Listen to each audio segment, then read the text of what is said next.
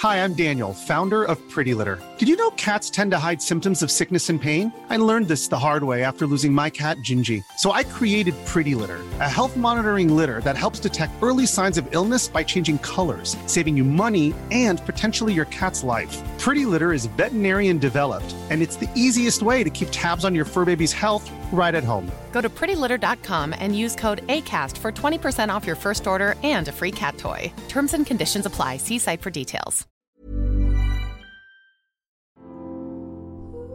Welcome to the Happy Mama Movement podcast. I'm Amy Taylor Kabbaz.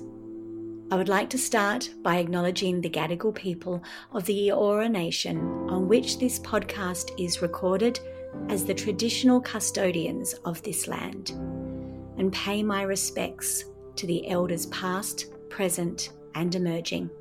And as this podcast is dedicated to the wisdom and knowledge of motherhood, I would like to acknowledge the mothers of this land, the elders, their wisdom, their knowing, and my own elders and teachers. Welcome back, mamas. In preparation for today's interview, I watched the TED Talk by Dr. Jacqueline Kerr, who is my guest. I was tired. There was a lot going on. My kids had been sick. Major projects for work and study had been due. I had pushed myself more than I usually do. After years and years of pushing myself too far and experiencing such extreme burnout, I rarely allow myself to get into a space where I feel like I'm running on an empty tank. It just happened to be the day that I watched this TEDx talk that the tank was pretty empty. And as I watched it, there were tears. Because today's guest, Dr. Jacqueline Kerr, really brings to light what mum burnout looks like. And it has absolutely nothing to do with how much is on her to do list. Mum burnout is the cultural, societal pressure that is on mothers to do it all and do it perfectly. But what I love about this interview you're about to hear is that the answer is also not about putting more on your list, hence the name of this podcast. This is a conversation around the cultural, organisational, and individual changes we need. Dr. Kerr shares how her burnout became so extreme that she found herself contemplating ending her life. And so, before we begin this absolutely insightful and powerful conversation, I would just like to say a warning. There is discussion around suicidal ideation in this interview. So, please be mindful of whether this is right for you today. Please check in with yourself on whether this is a conversation you are ready for today. And if you are, get ready. We are going to shine a light on what burnout really is for modern mums and also what real solutions look like. Enjoy. Jacqueline, welcome to the podcast. Your TED Talk moved me to tears when I watched it in preparation for this conversation. So I am incredibly excited for where we're about to go. Thank you for being here.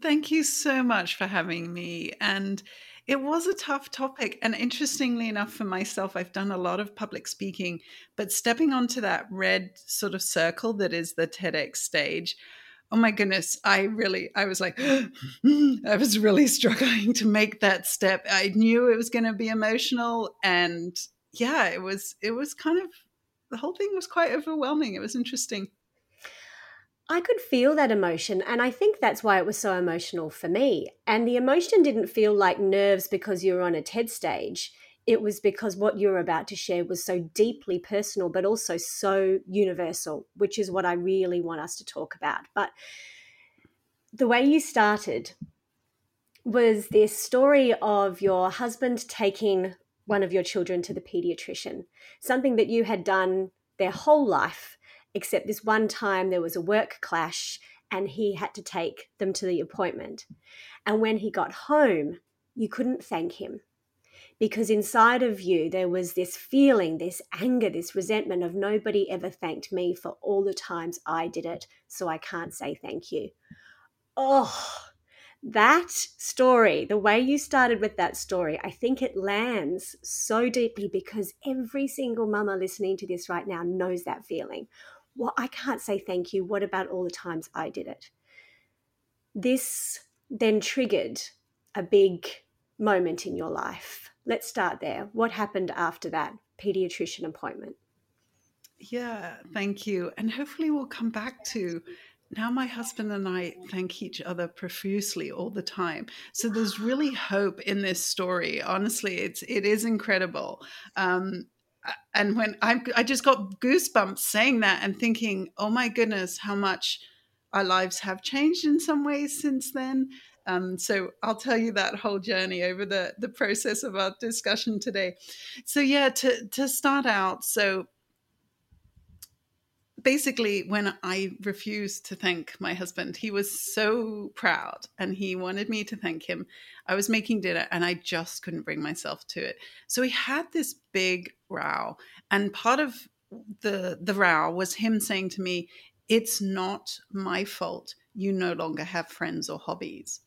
And it was like this cut to my heart because it was so true. I mean, I was cooking dinner and I hated cooking. I had loved cooking. It had been one of my favorite things to do. And now it was just another chore that I had to do.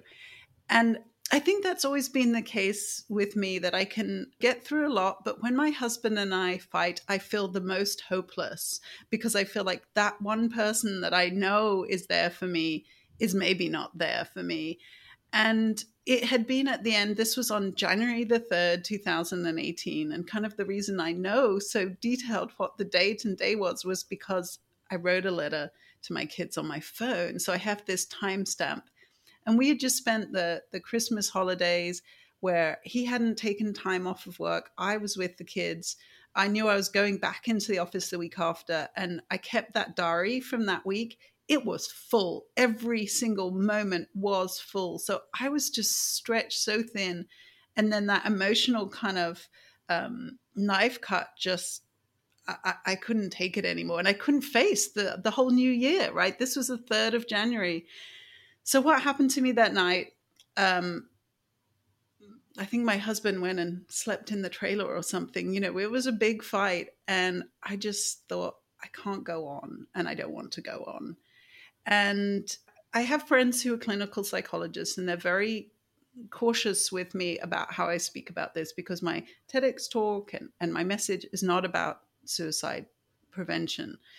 Um, and they also wanted me to make sure that I communicate that don't get to the point where you're feeling suicidal.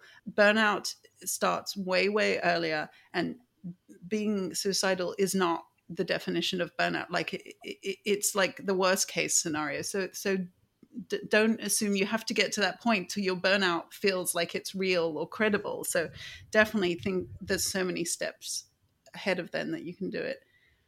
But I asked my husband about sharing this story, and he basically said, please share it. Nobody shares stories like this. And he goes, I, I was so lost in that time. I didn't know what to do to support you and I didn't know how serious it was. So please do it for other husbands and, and dads. So that's what happened to me that night. I basically wrote a letter to my kids and I kind of said in it, um, you know, you're so amazing, but it's not enough that you're amazing. I, am so unhappy. I'm so sorry that um, I can't ask for help. And I'm so, you know, I told them to do all the things that I would do, like ask for help, go outside, take more time for yourself. I was giving them all this advice and then looking at it and going, oh my goodness, I should be taking that advice myself. But at that moment, I couldn't quite see it like that. And I did, I just felt so desperate. And then you know, for a few weeks afterwards, I definitely was in that sort of state of despair and and making plans in my head, like how can I do this in a way that I don't hurt everyone, but I just don't want to go on anymore. But I told my husband how I was feeling, And um, he then said, Come on, let's get you into therapy. Let's get you a leave of absence from work. And the therapist said to me, You know, parents who die by suicide, their children are three times more likely to die by suicide. So I think that just kept me going eh, to get through that period because I was kept thinking of that and thinking I, I can't do that to them, right? Um, but for me, it wasn't that I, I mean, because it's so awful to say, but I was like, I won't be here to know the consequences, right? So it's so selfish, but so real. And then you know what? The one of the best things that I learned in this process, because there was so much shame in in this feeling as a mother to be saying these things and feeling these things. And later I learned about emotions from Karla McLaren's book, The Language of Emotions. And one of them was um, suicide ideation. It was an emotion that she described. And she said, It's your body, it's your feelings telling you that you need a new life, not that you need to give up this, like, not that you need to die, but you do need a new life. It's your body telling you you need a new life. And I was like, okay, thank God it was. That's what it was telling me. It was telling me I had to do something different. Um, and so, yeah, I'm so grateful that we were able to get help. And I know in this process, I have met other women who have known other mums who have passed, who have died by suicide. So it's real, it happens. Absolutely. Um, so, yeah.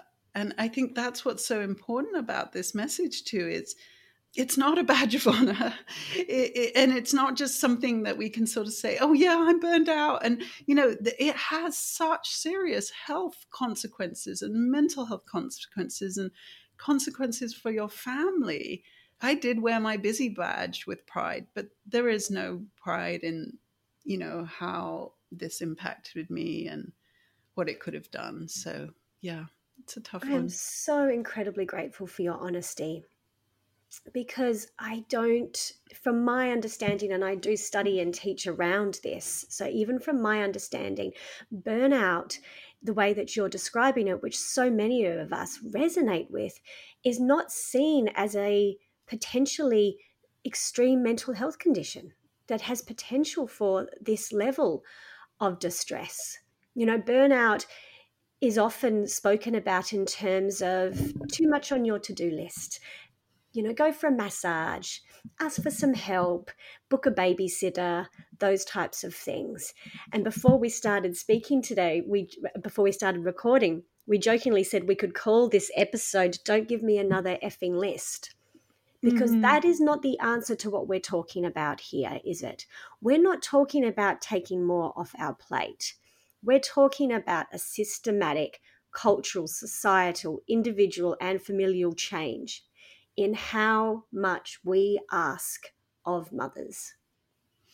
Yes, exactly. Um, just to give some more context about kind of the, the burnout cycle, there's Freudenberger and North has this 12 stage cycle of change. And, and stage one is the need to prove yourself. So I think that's so important to, to remember. That's where we could intervene, right, at stage one. And I'll talk a little bit of that, about, bit about that from a gendered perspective but you go through and it's basically prove yourself, work harder, avoid conflict, give up your values. Then you go into sort of denial, withdrawal, and then obvious behavior changes. And that's another point in time that you could pick up on that. Some of those could be maladaptive coping, like alcohol or drugs, but it could also just be going quiet or becoming really resentful and ruminating and passive aggressive could come out then. So it can be kind of different behaviors at that point and then that's then after that point that it starts to tip into the inner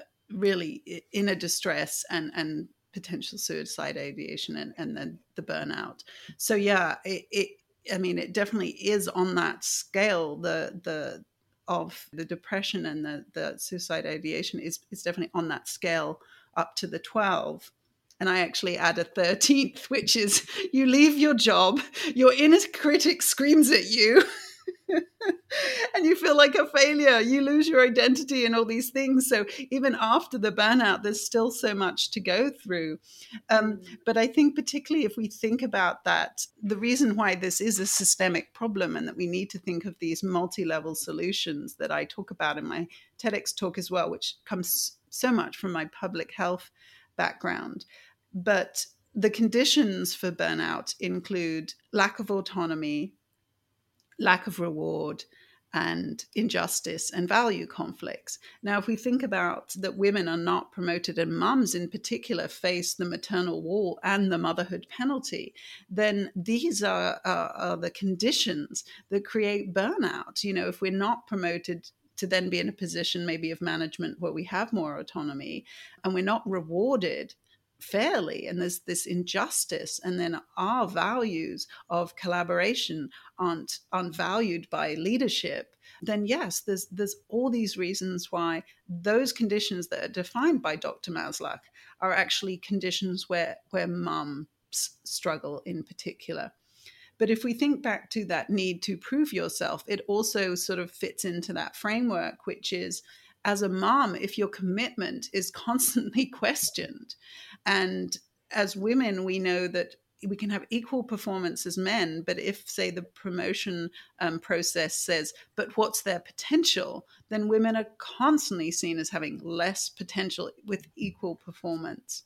Um, and I was in academia and I studied then all these different trajectories that mums face, like equally before birth, mum, men and women publish equally. Then after birth, it's the the the mums who don't publish as much, but the fathers actually, again, it's not just that we have this motherhood penalty. The fathers get a fatherhood bonus. They're promoted for the same circumstance where we're demoted or not given the opportunity and even sort of very specifically in academia there's this tenure clock and if they give the tenure clock which means you get an extra year before you have to submit your file for promotion and they give it to all parents mums during that year are with their infant and, and dads are publishing.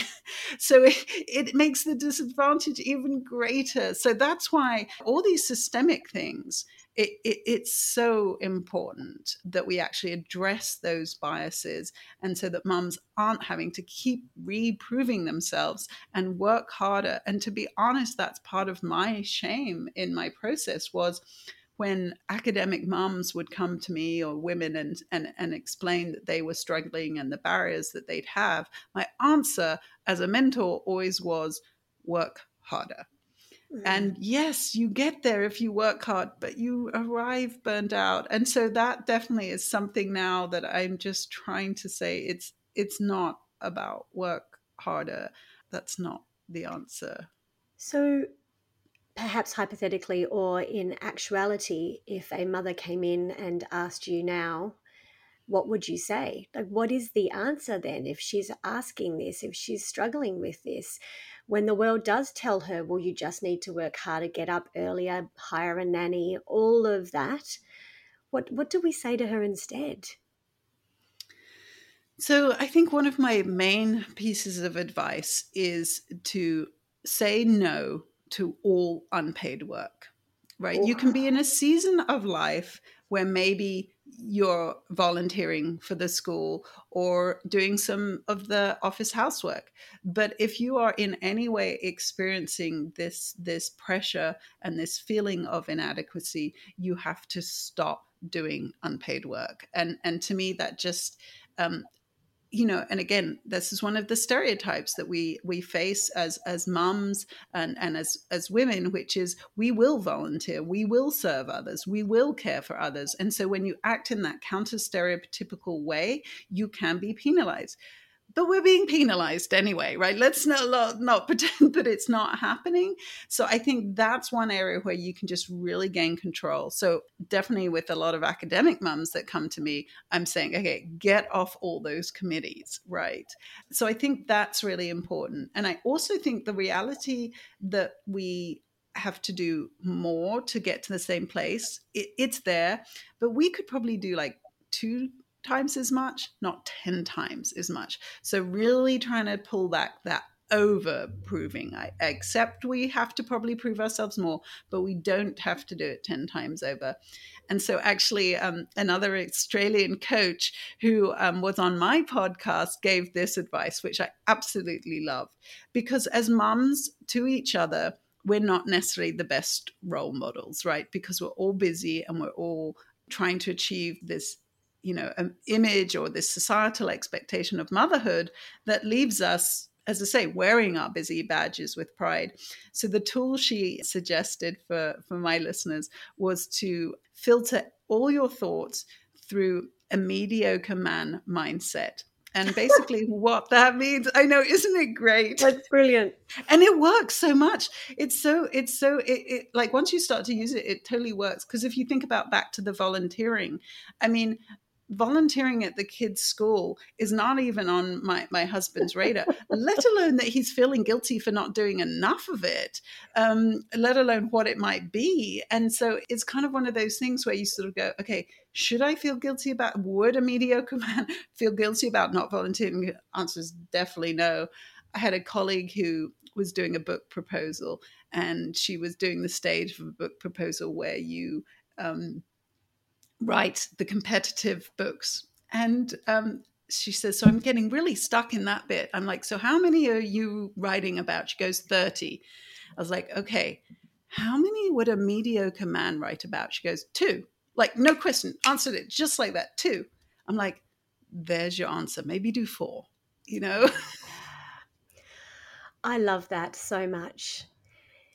It makes me sad though. Hmm it makes me sad when I think that we are in a place in our culture and in our world where things like volunteering at our school, our kids' schools, need to be sacrificed,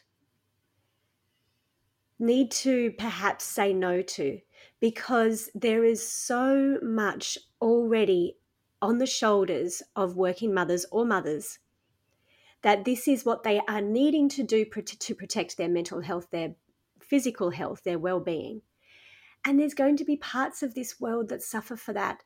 Do you see what I mean? I think it's mm-hmm. such a sad indictment on our culture and our society of where we're at that we have asked so much of women and it is not expected of the men.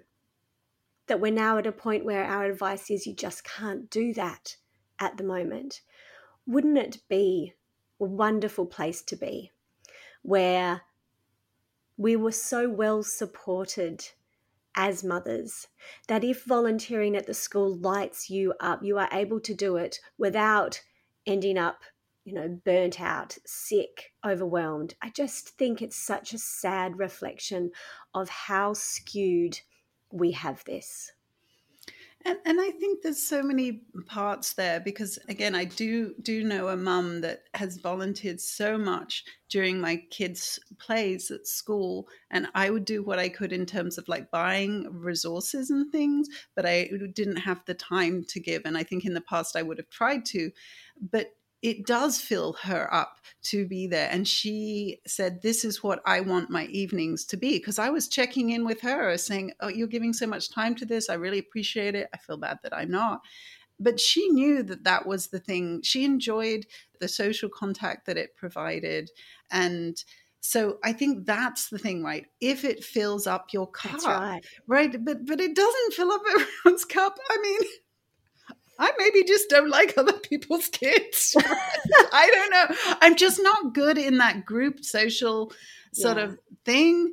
You know, the, there's there's maybe other tasks that I would be more comfortable volunteering around, or I don't know what it is, but I think that's what we have to admit is if it doesn't fill your cup and you don't have time, then don't feel the pressure to do it. Being a good mom isn't that volunteer position, and so um, I, uh, and I also have this example that just came to me the, uh, this last week. In my son's school, he's 13, his grade organized the Valentine's dance back in February.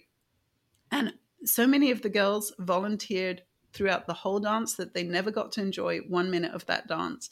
And so they got really upset and really resentful. And now the teachers are actually organizing them another dance so that they can enjoy it. And that's tomorrow night. And when my son shared that with me, I was like, wow, those girls as 13 year olds are over giving and over volunteering, probably because they see it modeled to them. And isn't it great the teachers are organizing something for them because there is no ball for Cinderella in the real world, you know? Like you will, you'll just give and give and you will be resentful and you will miss out so I, I, definitely think it's it's all about having um, some level of limits and, and and not over giving. But I also do agree. Like, what supports could we have to make it possible? Particularly in the US, I mean, the cost of childcare is ridiculous. It, it's really not available. Some companies provide it, and they've shown it to be really effective for retaining parents and having, you know, higher well-being amongst their employees. So that would be something companies could do we don't have um, paid leave here and not even maternity leave, so let alone paternity leave. And I think that's so important when the dads are able to stay home and actually during those um, early times with the infant do some of the, the similar type of bonding. It, that data also shows that it tr- changes the mum's trajectory about going back to work. And I certainly know of a couple of dads in Australia who are. They're taking a year to be um, the stay at home dad. And I know it's still been difficult, the negotiations with their companies, and it is still not seen necessarily in, in a positive light. Um, but I, but I agree; those are the sort of levels of support that we need from from society. Um, so that and, and even again the other one um, that they had during COVID was um, child tax credits, and those have also been shown to be related to to not just the maternal um, improvements in stress, but then the, the, whole family improvements in stress. So again, we we know that would help, but they've gone now that that um, you know COVID has progressed. Um, so again, it's like. Um, and Reshma Saujani as well in her Marshall Plans to Mum is basically saying, you know, we should be paying mums for the labor they do in the home and for the labor they do at work. And so I think that is so important. Like if we actually valued parenting and, and caregiving, um, then yes, it would be such a, a different world. And I think it's so important because I think many young women are not so interested in becoming mothers on oh, these 100%. terms. Yeah, the um the statistics are, are showing us that the the the research asking the younger generation at the moment about their feelings about becoming a parent is women do not uh, they do not want to do it. They see what it is like. They see whose shoulders it falls on. Um, they see what it does to career to work life balance to opportunities all of it. You know and that's that's a scary thing too. I think there's so much we could just stay in the conversation around the societal cultural changes and the organizational changes because we need this on three levels you know cultural organizational and individual. And i am so passionate about talking about the cultural and the organizational because i often think women do think it's individual change that needs to happen. And even when they just begin to see that actually this isn't their fault there is a whole other way we need to be changing this is is reassuring i hope and hopefully freeing. So we could stay here for another hour but i do want to bring it back to the individual. We've looked at the other two now let's look at the individual changes. Especially perhaps if we can pick this up in the earlier stages of burnout. I loved the way that you shared in your tedx talk that some of the things that you did to really begin to reclaim yourself and to find yourself again, and like you said, begin a new life, because that's what was happening, was that you signed up for improv comedy and how this then weaved into your relationship, into your parenting, and how it helped you really find yourself again. Can you share that with us? Because I think it's a beautiful reminder that once again, this is not about having another effing list. This is about what is it for you that you right. Need. Exactly, exactly. so my journey actually started in stand-up comedy part of it just was that i wanted to laugh more and i definitely knew after that comment of my husband i was like i need a friend and i need to get out the house right i need a hobby and so literally with with a, a really quite newly formed friend sarah she and i went up to went to stand-up comedy class together and it was so amazing i mean literally stand-up comedy the classes are like therapy because one, you're laughing. Two, the the teacher got us to focus on what were the emotions we are having that we wanted to get out. And I was just this angry mom letting out this primal scream, as I say, mostly at Alexa. but there was so many people there from all different walks of life all with the thing in their life that they were resentful about and frustrated about and that we could bring and talk about through through humor. So that was also just such a great insight into the human condition. Like that was what we were all experiencing. But it was so funny because on the first day of class the teacher said um, if you want it to be about you, it's stand up. If you want it to be about the team, it's improv. And I went, oops, I'm in the wrong class because I definitely wanted it to be more about the team. But it was great to do that and to go through it. And so then I started improv classes. And I mean, it was like unicorn fairy pixie dust magic this thing oh, because wow.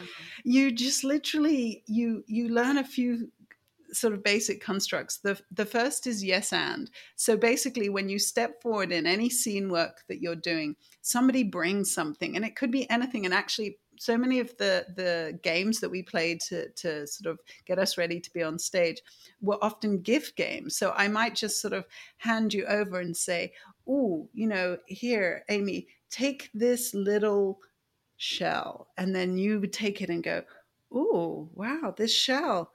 Yes it's and then you describe it too and so it literally we would practice giving each other a gift and that's what improv is. You give someone the gift and they yes and it. They don't go oh no i don't want a shell today. They go yes and and then they build upon it. So it's this beautiful beautiful process of of not controlling anything. You can't control anybody else's because you could say see this shell and they start to say yeah shell oil company and they've gone totally in a different way from you right? You can't control it. So that is so awesome. That was such a great lesson for myself and in parenting. But also to go that everything you bring it's like you're bringing these bricks to build a cathedral and everyone brings their own brick and the cathedral's so much more interesting and beautiful because you each bring your own ideas. And then also emotions uh, often they would sort of say no you're not you're not trying to be funny. You just got to try and come with a very clear big emotion. So again such great practice to me is the the british stiff upper lip who had suppressed all my emotions and that's why i had to learn about them from that book um, was okay just bring a big emotion. Just be a so so i was acting out emotions. This was fantastic practice for me um, to do that and then have fun with and then mistakes. There are no mistakes because you you kind of step onto stage and say you've misunderstood what somebody said. It's not a mistake. It ends up being funny right? That's where the funny happens when you've misunderstood somebody. Um, so again it teaches you to embrace mistakes and it teaches you what is your unique thing that you bring. So, for example, there was this one time we, we were on scene on stage, and they the guy sort of prompted me and said, you know, he was dying or something. He goes like, "Sing to me." And so I started singing. I'm terrible singer, but I belted out anyway. The the one of the songs from Ariel, the the Little Mermaid, because my kids were in the Ariel musical. So I'd been listening to their songs all day and it was just like stuck in my head. So it came out. And I remember somebody afterwards saying to me, that was so amazing. You just pulled it out of thin air. And I was like, oh no, that's my life. And then you suddenly go, okay, my life is not somebody else's life, right? So, what are the unique things that I bring to this situation? And it gave me such confidence in my ability to bring something to working mom burnout that nobody else would bring just because it was me. I would be bringing something different. And I think everything I do now, I sort of look at it and say, I'm going to say this in a way somebody else won't. I'm going to write this in a way somebody else won't.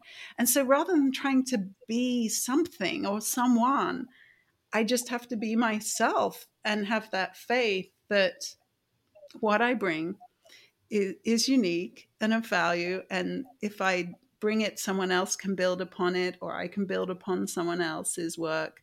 It's such a beautiful process. It's really incredible. That's why I say fairy, pixie dust, unicorn magic. Absolutely. And then um, I, I, did learn a lot of the games that I share with my kids. So, for example, if we go on a hike together and they're getting antsy, I start saying, okay, come and play a game. So, one of them is it's word associations. And so you start with a word and then you hear what word they add, and it tells you something about where they're at in their head. Or it tells, for my eight year old, it tells me about you know what things is she interested in? So that helps me have other mm. conversations with her. For my 13 year old i can maybe sort of get a sense of his mood or something because of the words he uses. And actually what i then discovered because my son is on the autism spectrum and i discovered an improv comedy class for kids and teens that came from an organization that helped people with autism.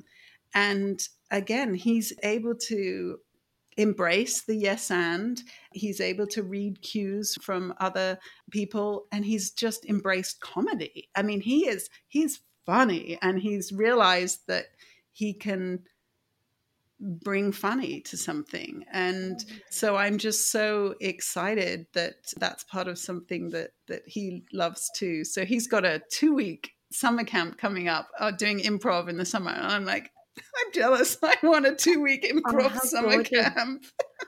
wow.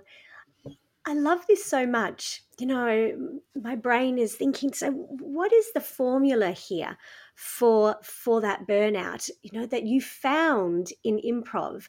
And the things that come to mind are you learnt to express emotions, feel them, own them, speak them, and then move them because when I think about that mother like you were that was at the kitchen sink, you know, cooking and hating it and resenting the husband who needed congratulating for doing one thing, you know, you had all those feelings and you didn't express it. So in improv, you're learning how to own it, name it, feel it, shift it. You're shifting it through laughter and through that beautiful sort of unicorn energy, as you said. You're also learning how to take what people you know have given you to be able to give things and listen to what they say. There's a little bit of um, letting go of control of outcomes. There's no mistakes here. Everything i can get through even if it's something i wasn't expecting. Like there's a really beautiful formula within that experience isn't there? That yeah. can be translated even if you don't want to do improv. I think we can take some things out of there that could be some steps for anyone. Right, exactly. And and actually I'm so glad that you reflected back that back to me so well. You're such a good active listener there. there is the technique if anybody needs it. there with the perfect technique. Thanks for pointing that out for all coaches listening right now. right, exactly. Um, and and that active listening super important. It teaches that active listening skill because you really have to be present. And that's the other part you have to be present right? Mm. you you can't just go into an improv class and not pay attention because you're paying attention to what did the people say? What was the gift they gave me so yeah I, I think those things are also really important for our kids to be really present with the kids because I, I, try and set boundaries around that now. If you know if i am in the middle of something i'll just sort of say to them one second i'm going to finish this and then i'm going to really pay attention to you. And then it is that like in front of their face face to face and it, and even that coach helped me with that in terms of when you are trying to communicate with your children you get down on their level and you're literally eye to eye and you're you're either saying you know i love you and so they can really hear it in that moment or you're sort of saying okay I need to set a boundary here. and it can be, you know, when you're actually laying laying down something else. But it's that taking that time to to really be present in and in front of them that I think is important. So yeah, I, I think there's so many lessons. So I think it all comes back to mindset. And that's what's so important for mums to hear is I think it's about coaching and mindset. I don't think it's about baths and self care. And so if professional and personal development is self care, then fine, it, it, it's self care. At the individual level, we need to develop these skills the emotional intelligence, the communication skills, the boundary setting skills to, to help us thrive in our families and work. So that that is definitely so important. And and even though I'm an exercise scientist and I know how stress moves through our body and the exercise can help with that and the exercise is actually good for your mental health. It's been related to reduced depression. But but burnout is chronic stress and so many people can't keep an exercise habit up forever. So that's why I get really frustrated when companies say, oh, it's self care, because they're pointing their finger at you saying, it's your problem, your self care. In that pose is three fingers pointing back to them. What are they going to do as an organization to change? But I think it comes back to what you said, which is that when moms think it's all their fault, um, one that that you know it, it's important to own the behaviors you bring because if you burn out from one job you'll burn out in the next one if you don't own um, that need to prove yourself your perfectionism the people pleasing the overgiving. You, you you have to get a handle on that through mindset changes. But if you're feeling like it's your own fault it doesn't then make it a systemic problem because you're literally thinking it's your fault. Whereas if when you discover, oh, actually, the mum next to me is feeling the same, and so is the mum in HR, and so is the mum, and that, that basically that then indicates this is so many different types of people that are having this problem, or it's a specific group like mums or other disadvantaged groups. That's what tells you it's a systemic problem. And that's when it gets elevated to a systemic change. Whereas if we get the finger pointed, it's your fault. You take it as your fault. You don't ever tell anyone how you're feeling. You don't share what you're doing to, to improve it. Because that's the other thing, back to like the mums as the role models.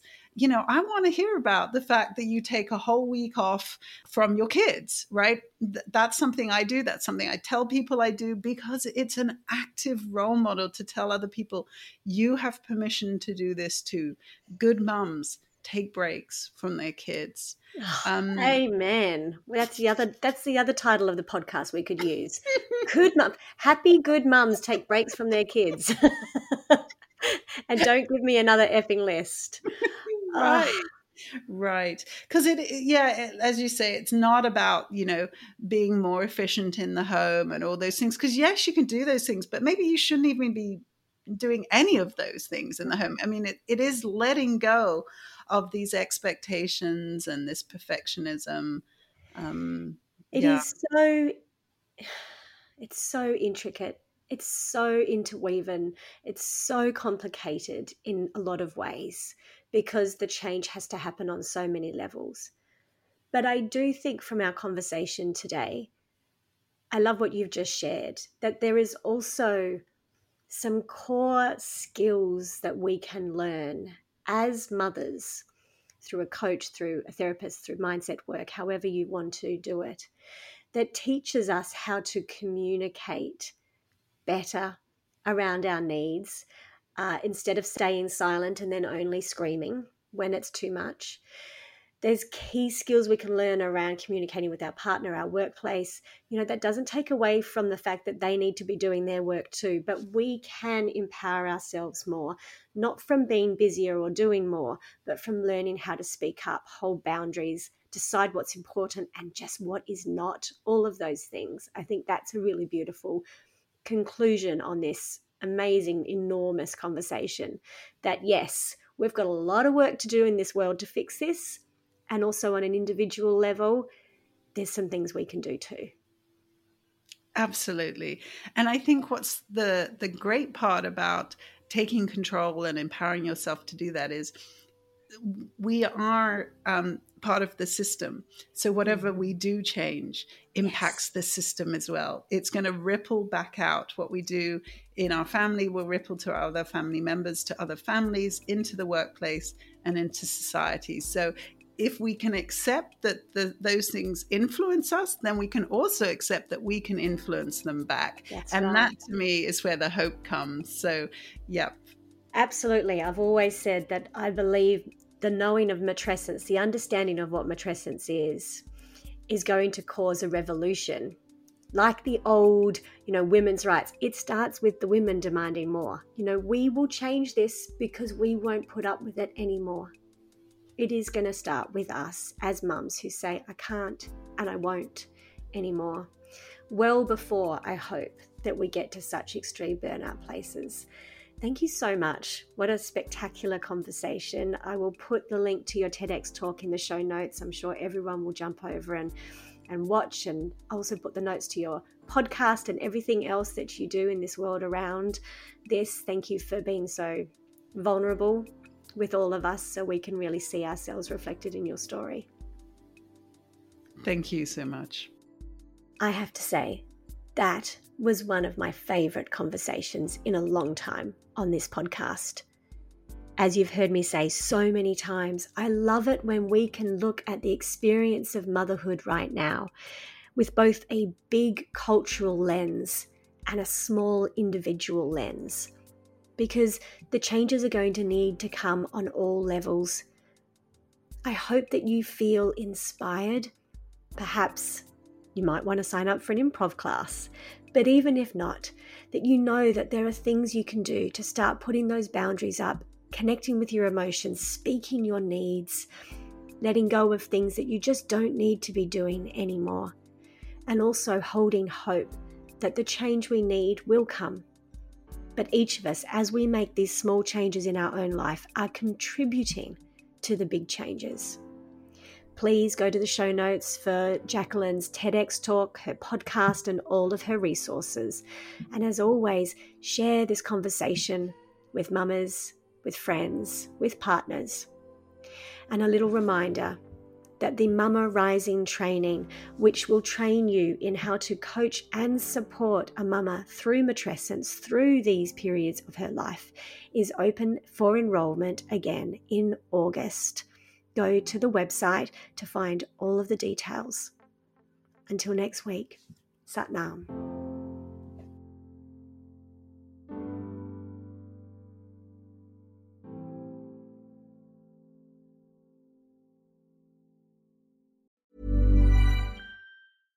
Hey, it's Paige DeSorbo from Giggly Squad. High quality fashion without the price tag? Say hello to Quince. I'm snagging high end essentials like cozy cashmere sweaters, sleek leather jackets, fine jewelry, and so much more. With Quince being 50 to 80% less than similar brands. And they partner with factories that prioritize safe, ethical, and responsible manufacturing. I love that. Luxury quality within reach. Go to quince.com slash style to get free shipping and 365 day returns on your next order. Quince.com slash style.